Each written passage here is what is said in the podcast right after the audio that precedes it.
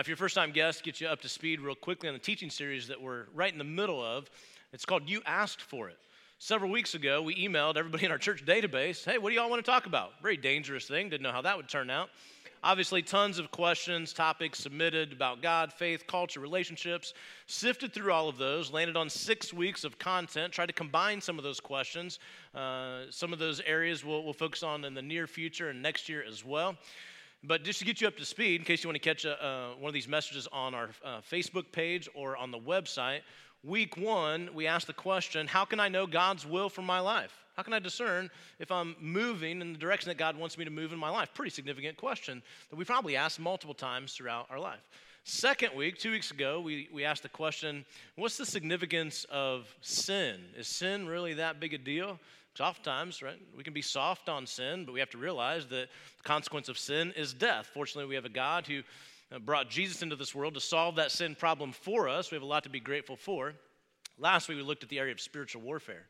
What's the reality of spiritual warfare? Pretty scary thing that something uh, like an invisible war can be happening around us. We better be aware of that, pay attention to how we can fight. So you think about those three questions, all have to do with, uh, with God, the nature of God, and, and what God wants for our lives, and how we can be in tune with the ways of God. So after all of that, here we are, week four, and we're going to navigate a a pretty significant uh, question that maybe should be asked at the front end of all of these other conversations, and that's simply this Who's God? Who exactly is God anyway? We better have that right so that we can properly navigate all areas of life and have a proper understanding of who He really is. So let me pray for us. We'll get into it. God, we thank you for uh, just the opportunity to open up your word that is our guide that provides clarity and direction. And God, we show up today, hopefully all of us, not just wanting to gain information about you, but wanting to know you more. We thank you that you love us so much. You want to be in relationship with us. I pray that as we learn more, we also draw closer to you. We thank you for making that a possibility today. In Jesus' name we pray. Amen. One of the questions that someone asked was this Why would God create us if He doesn't actually need us? Right, so this may be a question. You're like, oh, okay, I never really had that, that question, but now that you brought it up, yeah, I have the same question, right? And think about that. There's a God who uh, can do whatever he wants, and he decides to create a world and to create us. Why would, and he doesn't need to do that. Somebody else asked it this way why would he create us if he knew we would constantly kind of go off the rails? We would essentially let him down, right? There was no sin in the world, and well, here we are bringing sin into his perfect world. And if he's all knowing, he knows what's going to happen. Um, wouldn't, why are we here? if we continue to maybe even you know disappoint him, maybe we have that perspective of God. Well, we know we can know the answer to those questions when we know the answer to the question, who is God? So we need to step back, right? Some those are some of those questions, right? We'll never find a proper answer for. We'll kind of be spinning like I can't figure out the ways of God. So let's step back. Like, who is God in the first place? Well, here's what you need to know there's nothing more important than knowing God. There's nothing more important than knowing God. A.W. Tozer, several years ago, said, What comes into our minds when we think about God is the most important thing about us. It dictates everything. What we're going to do with our lives that aren't supposed to be our lives, how we're going to live our lives, the direction that we go, the lens in which we look through determines everything, how we perceive God. So, who is God? First of all, we need to know He is not whoever you want Him to be. we live in a day and age where, like, okay, just this generalized, ambiguous God, right? Whether you know, Hindus, Islam, uh, we all use the same word for this higher power. Uh, it's just the same God across the board. Uh, it's not. And it's important that we know that it's not. Uh, number two, there's some people might believe, uh, you know, the New Age philosophy. Well, there's a power within you, right? Or maybe even, you know, some uh, religious you know, beliefs are you can even become your own God. No, you can't. We'll clarify that. Don't need a whole message for that truth. Um, but there's no power within you that comes from you, you know, being in tune with this, this inner being, you know, become your own God, right? It can get really weird really fast. Right? So this, the, the name God does not encapsulate, uh, you know, unfortunately, all of the gods that are among us today, that are worshiped upon. So we need to know who is the, the true God. The true God is the Alpha and the Omega, meaning He is the beginning and He is the end. And we're not it. None of us are it, right? We weren't here in the beginning, right? We'll be with God eternally only because of the true God Himself. But let's begin with the God who was in the beginning. Think about the nature of the beginning of the world. None of us were there for that. What kind of God, though, chooses to create a world? Now, he can do anything. He creates the world that we live in today. He chooses to create us, create humanity. What purpose does that serve? If he could literally do anything and that's his choice, knowing all that is to come? Interesting insight in the New Testament from Jesus himself, who is the Son of God. John chapter 17, verse 24, Jesus says, Father, you loved me before the creation of the world. It's interesting, isn't it? Number one, he calls him Father, and he says, You loved me before the creation of the world. Before the world came to be, who was God? God was a father. He was a father. So important to understand. Before he was creator God, God was father. Before the creation of the world, you have a father loving his son. What a beautiful picture. See, we think of the beginning of something, somebody created that, and so we think, okay, God is first and foremost creator. No, God is first and foremost father. Because you and I are here today, we know that God obviously created us, right? He gave us existence, which is not an essential thing for him to do. He did not have to do that. But because he is first and foremost a father, it's a very characteristic thing for him to do. What do the best fathers do? They love. The best, best fathers love. God not only loves you, He Himself is love. He's the fullness of the definition of love. So to choose to create someone He loves is one of the most natural things He could do. So you were created, right? If you're a first time guest, never read your Bible, you know, not sure about God, you were created because the very nature of God is love. He desires relationship with you. And this is why, this is so interesting. This is why the command to love your neighbor is second only to loving God. Think about this practically. 1 John chapter 4 verse 8. Anyone who does not love does not know God. Why? Because God is love. That's kind of a scary scripture, isn't it?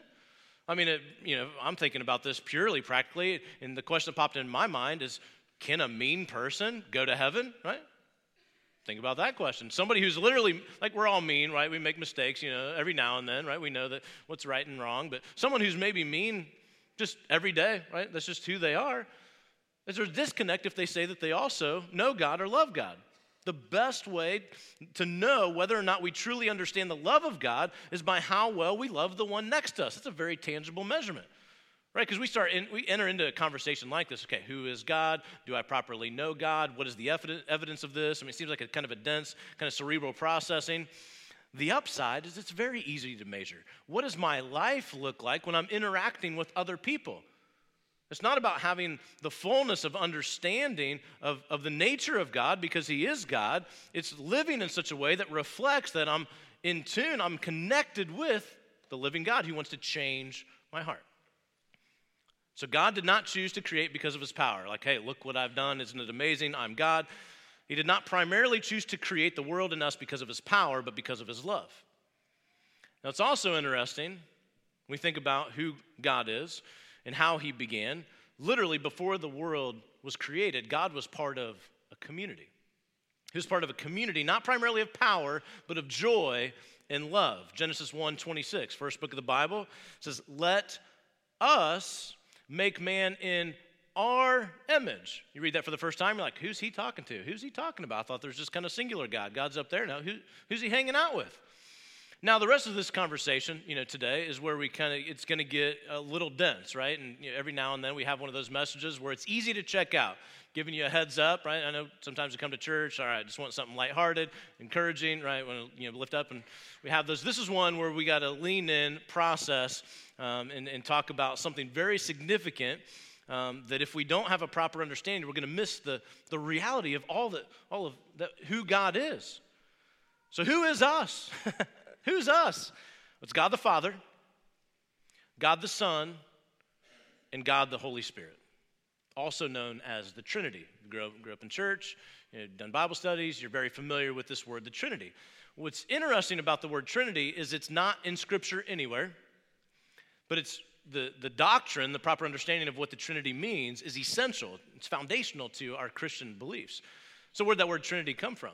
Well, the early church, as they're reading scripture and hearing about God the Father, God the Son, God the Holy Spirit, it was their way of trying to properly understand the relationship of those three together. And so they came up with the word Trinity. Now, again, although the name of God is used to describe a plethora of kind of ambiguous general gods people choose to believe in, there is only one God, and we better know who he is. So here we go. One God, what is the Trinity? One God, three persons. Right, this is that part where you're like, okay, this is getting a little, right, we're going in, we got to lean in, process. The Trinity refers to one God, and three persons. Now, as soon as I say that person, if you're like me, that's kind of distracting because when I think of person, I think of one of us, I think of a human. Here's why you know, if you get into a deep study of this, the word persons is used is because it's not in the sense that you and I are separate entities or individuals, but in the sense that you could refer to, you could use the pronouns you or I. So God refers to himself, right? I am the Lord your God. And we refer to him as you. That's why the word persons uh, is used so often in this context, which is important because we're going to keep using that word. One God, three persons. Now, these three persons are not three parts of God, right? We have one part Father, one part Son, one part Holy Spirit, as if you'd like, you know, the visual of uh, a pie that you would cut into three pieces. It's not like that. I would love to have that kind of pie, especially if it's pumpkin. It's a humongous piece would be great, but for the sake of that visual, that's not, not what we mean. There's not three parts of God. All right, here we, we're going to keep going. God has one essence or one being, but he's made up of three persons, right? One God, three persons. He has one essence, one being. One author put it this way God is one what, but three whos. It's all making sense, right? It's very clear, right? Stick with me. The Trinity means, Trinity means there's one God who eternally exists as three distinct persons Father, Son, and Holy Spirit. We're not talking about a God who has three roles, right? As we clarify, we're also going to dig deeper, make, make it a little more complicated. We're not talking about a God who has three roles. For me personally, I have three roles. Primarily, I'm a husband, I'm a dad, and I'm a pastor. Those are descriptions of the same person. Well, God is not one person who plays three different roles. God is both one and three. For example, we need examples. The Father sent the Son into the world. Therefore, he cannot be the same person as the Son. In the same way, after the Son, Jesus ascended to be with his Father. He sent the Holy Spirit into the world. This is an amazing reality, right? Father, Son, and Holy Spirit. And so God the Father sends Jesus to be with us. Jesus is he dies a death on the cross for our sins. Talked about that a couple weeks ago. He's raised from the, the dead. He conquers death itself, and then he takes off. Someone who conquered death, he's perfect, he's sinless, we're, we're in that moment. We even think about it now. Jesus, you probably should stick around. But then he says, You will do greater things than even I. How? Because when I ascend, I'm going to leave my spirit to live, to indwell within you. So God is fully God, right? Nobody typically argues that. Yeah, he's God. God is fully God. Jesus, the Son, is fully God. The Holy Spirit is fully God. So we must not think of God in parts. If we approach God based on our kind of preferred, pre- preferred uh, perspective for the day, we have an incomplete view of God. Right? We don't have the option of going to mom when dad says no. Think about that practically. Oh, oh mom said I couldn't do that. Well, dad, he's softer. I'm going to go with him. Like, oh man, I hear God is a judge, so um, I'm, gonna, I'm just going to approach the Holy Spirit. God, if you could excuse us for a second, Holy Spirit and I are, are looking into to doing something. I need some guidance, some help. I hear that He's good, maybe even better than you at that. But, you know, if I'm praying for my enemy that I kind of want to remain my enemy, that I'm going God to the judge. God, hey, all right, I'm back to you because here's how I want the rest of my life. Right? We can't categorize or compartmentalize or silo off or separate the Trinity. Right? I know this is, this is complicated, but practically, God is God God the Father, Son, Holy Spirit, all God.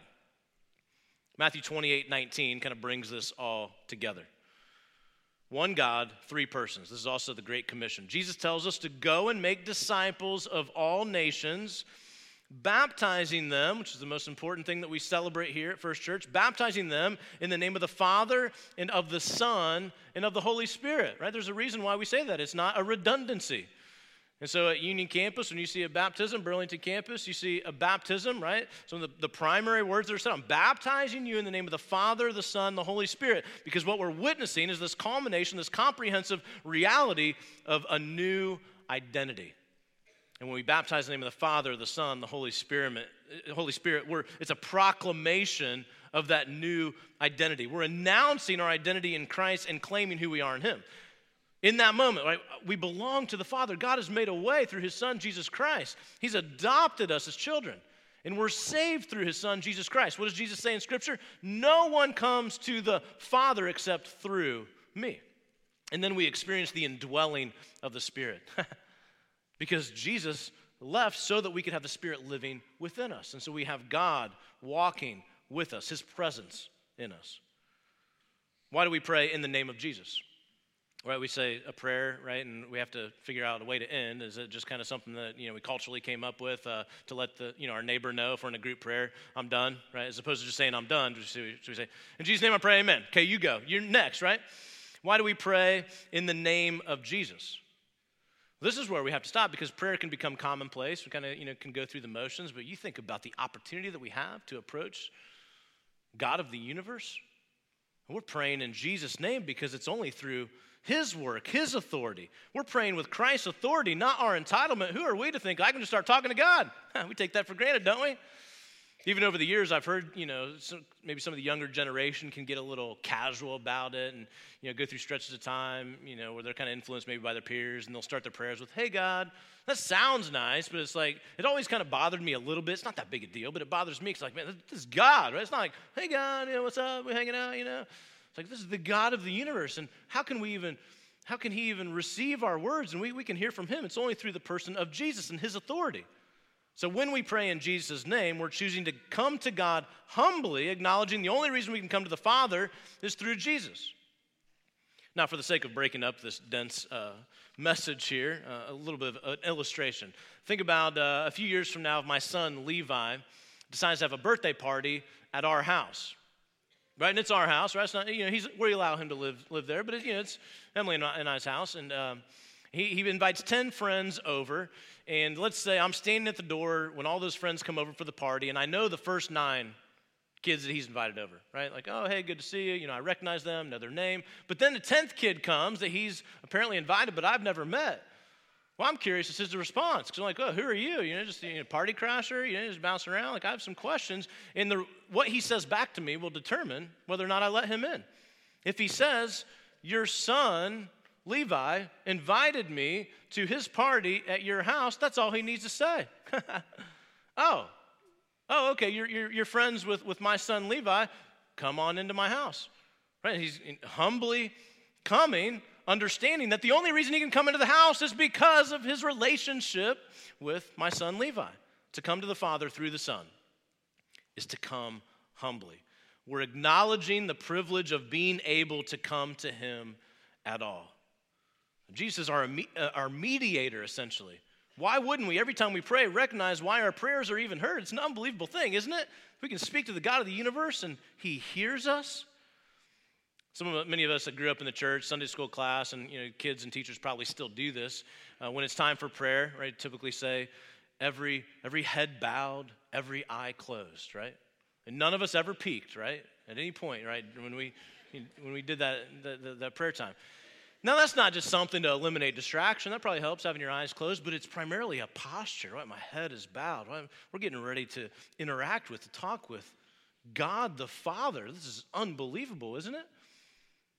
And understanding that when we approach Him, it's absolute privilege because of all that has happened, all that He has done to make a way for us to be in relationship with Him. So, praying in Jesus' name, amen is far from a throwaway phrase or pat saying to just let people know you're done. Now, let's take it to the next level. We're talking about the Trinity. As we are praying, we're also always cognizant of the Spirit's work in our transformation. This is where sometimes we, we still have no idea the power that lives within us. Notice Ephesians chapter 6 verse 18. And pray in the Spirit on all occasions with all kinds of prayers and requests. That's good news, right? Okay, I'm praying. I'm de- recognizing my dependence on the Spirit, God living within me. I'm bringing all my prayers and requests. Now, hopefully, we're all on the same page here in, uh, in, in understanding that prayer is intimidating. If you're a first time guest or you're new, new to faith and right, you're around other people and you're like, oh, wow, they're really good at praying. Nobody's technically good at praying. Some people might be more confident in praying, but it's an intimidating thing. Why? Because oftentimes we instinctively think, how? I don't know how to pray. I can't pray out loud because I don't know how. And we miss the primary of the who and ultimately what's at stake in that moment. So as we pray, we're intimidated. We understand that technically we're all bad at praying, but here's the good news. When we make space, we create time to simply be with God. God knows your heart, and the Spirit essentially translates your heart and your thoughts into prayer. That's your actual prayer. Your, your heart ever been kind of a in, a, in a negative place or a bitter place, but you pray really spiritual, positive words? Your actual prayer isn't your words, right? It's your, the state of your heart. The problem with prayer sometimes is when we reduce that time to merely words. Again, one of the reasons why prayer is often intimidating. Like, oh man, I can't pray for 20 minutes. What would I say? But we're missing a significant part of prayer if we reduce it to merely words. If prayer is merely words, we miss out on the opportunity to seek God for God. Oftentimes, our words are about what we're asking for, right? And he says that's part of prayer. But we miss out often on the opportunity to seek God for God, to seek Him so that we can know Him more. This is the work of the Spirit. This is the beautiful reality. And it's so beautiful that we can't put any tangible measurements on it. Like, I spent this time in prayer, and now look at where I am. Look at how much more I know God. But here's what we read in Scripture 1 Corinthians chapter 2, verses 9 through 11. What no eye has seen, what no ear has heard, what no human mind has conceived, the things God has prepared for those who love Him, these are the things God has revealed to us by His Spirit. Here we go. The Spirit searches all things even the deep things of God, for who knows a person's thoughts except their own spirit within them? In the same way, this is amazing, no one knows the thoughts of God except the Spirit of God. This is very interesting. Upon choosing Christ as our Savior, God gives His followers the Holy Spirit. Why? So that they may know Him better. And so, if you have an active prayer life, you oftentimes, right, based on personal experience, at the end of each individual prayer time, you can't then turn over to maybe a prayer journal and tangibly write down because of that specific prayer time I just uh, entered into. This is now the outcome. Wow, look at how much I'm growing. But over time, this is the nature of the Spirit within us, right? The process of what we call sanctification, God making us more like Him, right? Being holy as if as He is holy, right? You can't put tangible moments or measurements on that, but as we surrender our lives daily, dependent on the Spirit, He does a work in us. And over time, we grow to know Him more. I mean, that's just unbelievable. No one knows the thoughts of God except the Spirit of God. Better not miss out on the Spirit of God. John 16, 13. But when He, the Spirit of truth, comes, He will guide you into all the truth. I'm not going to get there on our own. Only the Spirit of God knows the fullness of God. Only the Spirit of God knows the fullness of God. Therefore, the Spirit is essential if we are true, to truly know God. And my hope, my prayer for us is that we will daily be desperate for the Spirit. We'll daily be desperate for the Spirit who is our guide. So, again, all that the Father has, He gives to His Son. All that the Son has, He gives to us through His Spirit. Why? So that we may know God. This is our primary endeavor of why we're here to know God. So when we think of, of God, right, let's try to bring this all together. When we think of God, know that we have a God who is for us because he fathers us. This is true, right? Some of you, right, it's hard to believe this because there's a lot that you have to overcome. Maybe because you're past, maybe because your own dad. And you come in and you hear about God as a loving father, you have no context, example for that. Your dad got it wrong. And so there's a lot more for you to overcome to receive that kind of love because you just don't believe in it. But know today that you have a God who is for you because he's your father. We also have a God who is with us because he came to us. Jesus sent to this world to live like we have lived so that he fully understands us. He's fully God, but also fully human. Faced temptation, unfortunately, persevered, conquered death so that we could have hope. He came all the way to us to live with us. We also have a God who is within us so that we may have access to his power. Right? We don't have any power on our own, and uh, we're so out of tune oftentimes with the power that lives within us. But we have a God who resides in our hearts. We have access to his power through the Holy Spirit. Now, hopefully, I know this is right. This is a, lot, right? To process, it's dense, and uh, in the big picture, it's a mystery. And so we have to step back and think: How much do I really want to know about God? Instinctively, right? Maybe that's why you come to church, why you're in Bible study. I want to learn about God because if I gain enough information of the evidence of God, okay, then I'm going to be good with the religion of Christianity. And if we have that mindset, we're at risk of missing the main point. Think about this. If your aim is to fully understand God and his ways, would he really be God? Yes, you might feel better about in your conscience like okay, I've got it all figured out. But then we're at risk of creating our own God. We will all reach a point in our pursuit of God and knowledge about him where ultimately we have to decide whether or not we're going to trust him even though we don't have all of the answers.